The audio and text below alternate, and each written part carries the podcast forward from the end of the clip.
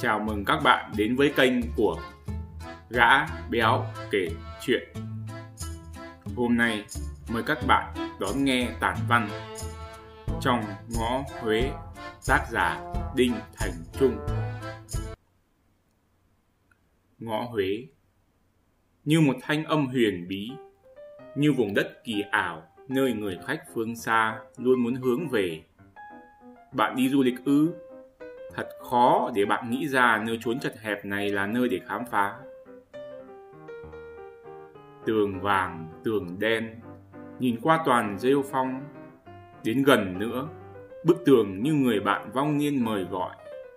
Không hiểu sao tôi liên tưởng đến hình ảnh cánh hải âu giữa đại dương, gọi nhau cùng đến chân trời nào đó.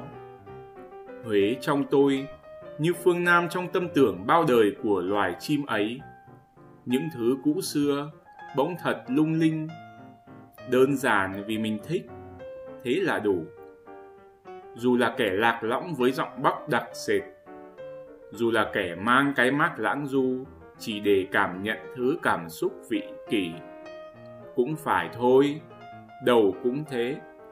Người lạ được chào đón trong con ngõ xa xôi. Tôi lạ lẫm, tôi cười, tôi nói đáp lại là thanh âm vang vọng. Cái kiệt quá nhỏ, đủ để người đứng từ cuối biết hết những việc tôi làm. Đôi mắt tròn xoe, ngước lên nhìn lạ lẫm, miệng xinh xèo, thốt lên tiếng bập bẹ mà tôi phải nghe kỹ mấy lần mới rõ. Sau bức tường rêu phong là một gia đình nhỏ, cửa nhỏ, bàn sinh, chỉ có tấm lòng là bao la, rộng lớn. Cô bé kia nhìn chán, chạy chơi với đám bạn. Vài gia đình là đủ để tạo nên một cộng đồng nhỏ, hớn hở và vui tươi, chẳng mong gì hơn thế. Ngõ Huế, vấn vương cảm xúc diệu kỳ. Cuộc sống vốn chỉ bình dị thế thôi, nhưng cho ta khám phá, trải nghiệm mỗi nơi có một cộng đồng, một cuộc sống. Thế chưa đủ để đi, để đến hay sao? Tôi chỉ là một người qua đường, không cách nào cảm thụ hết nếu không hòa vào nơi ấy. Người Huế gọi là kiệt, đơn giản thế thôi. Nhà nhỏ, quán cũng nhỏ, gánh bún bò trong ngõ cũng ngon chẳng kém gì quán hàng ngoài đường lớn. Ăn xong ngồi chiếc ghế nhựa, nghe nhạc trịnh trong lòng Huế. Cảm giác đó có lẽ là duy nhất, là độc nhất trong cuộc đời. Nhạc trịnh là đủ sâu sắc để đếm dần từng tiếng tích tắc của thời gian. Nhạc do một thiên tài viết nên, đủ để cảm hòa tâm tưởng cùng bước chân mệt mỏi. Kiệt quen, ngõ lạ, nhỏ mà chứa đựng thứ gì đó còn to lớn hơn nhiều tôi không thể cảm nhận hết độ sâu ấy. Chỉ có thể ngồi viết ra những dòng tượng trưng cho thương nhớ.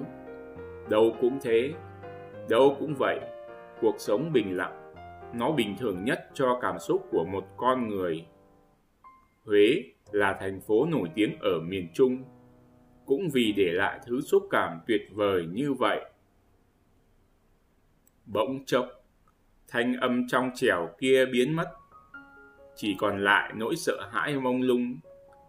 Trời mây xám, ngõ sầm xì, rêu phong như muốn phô trương màu đen chiến thắng. Ghi, xám rồi đen, ánh vàng vọt nhạt dần theo năm tháng. Đâu có, chỉ là một buổi thế thôi, Huế mưa. Người đi vào trong nhà hết, không quên đánh lại một hai tiếng mời tôi vào chú mưa. Người Huế đó người Huế không ngại. Nhà có mấy góc xưa, tháng năm trôi qua chỉ làm con người già đi. Xưa và nay vẫn thế. Tình cảm là thứ có thể tạm lánh đi trong thoáng chốc, nhưng đời đời vĩnh cửu. Chiếc radio cũ kỹ, tỏa ra âm thanh quen thuộc. Đúng nhỉ, người Huế mê nhạc trịnh, ca từ huyền bí, y như Huế Mười năm xưa đứng, mười năm xa Huế, rồi gặp lại nhau trong ảo mộng giữa cuộc đời.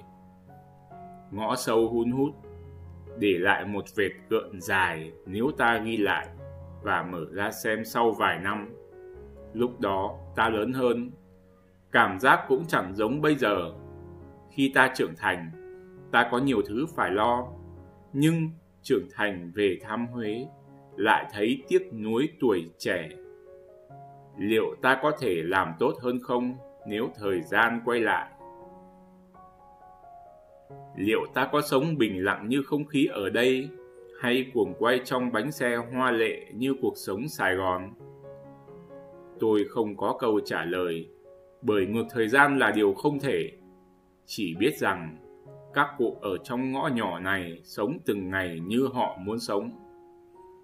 Cách sống của họ quá đỗi bình dị và an yên, như cái cuộc sống tách bạch với bên ngoài đường lớn, không thay đổi dẫu trầm luân, cứ đều đều như năm tháng. Trong con kiệt, nhiều người đến rồi đi, nụ cười tiễn biệt, nụ cười chào đón. Các bạn vừa nghe tản văn trong ngõ Huế, tác giả Đinh Thành Trung. Tản văn này tất nhiên là tôi viết sau khi đã đến Huế, sau khi chứng kiến cuộc sống ở một con ngõ. Con ngõ này vừa nhộn nhịp, lại vừa tĩnh lặng. Khi cần, mọi người đều ra hoạt động vui chơi rất sôi nổi và vui vẻ. Nói con ngõ này sôi động cũng đúng, nói là nó quá yên tĩnh cũng đúng nhưng mà sự yên tĩnh ấy lại đậm đà chất Huế. Người ta sống yên tĩnh bên ly cà phê, bên ấm trà. Nhưng khi đã có một sự kiện nào đó, tâm tư của cả con ngõ hòa chung làm một. Từ các cụ già cho đến người trung niên cho đến trẻ nhỏ, ai cũng hòa chung một không khí, một cảm giác mà chỉ có đến đấy mới cảm nhận được. Ngõ nhỏ và sâu, nhưng mà không sâu bằng cái tình người ở đấy, cái tâm lý và chiều sâu cuộc sống ở trong con ngõ đấy. Xin chào các bạn và hẹn gặp lại. Hãy đón xem các tác phẩm tiếp theo của tác giả nhé.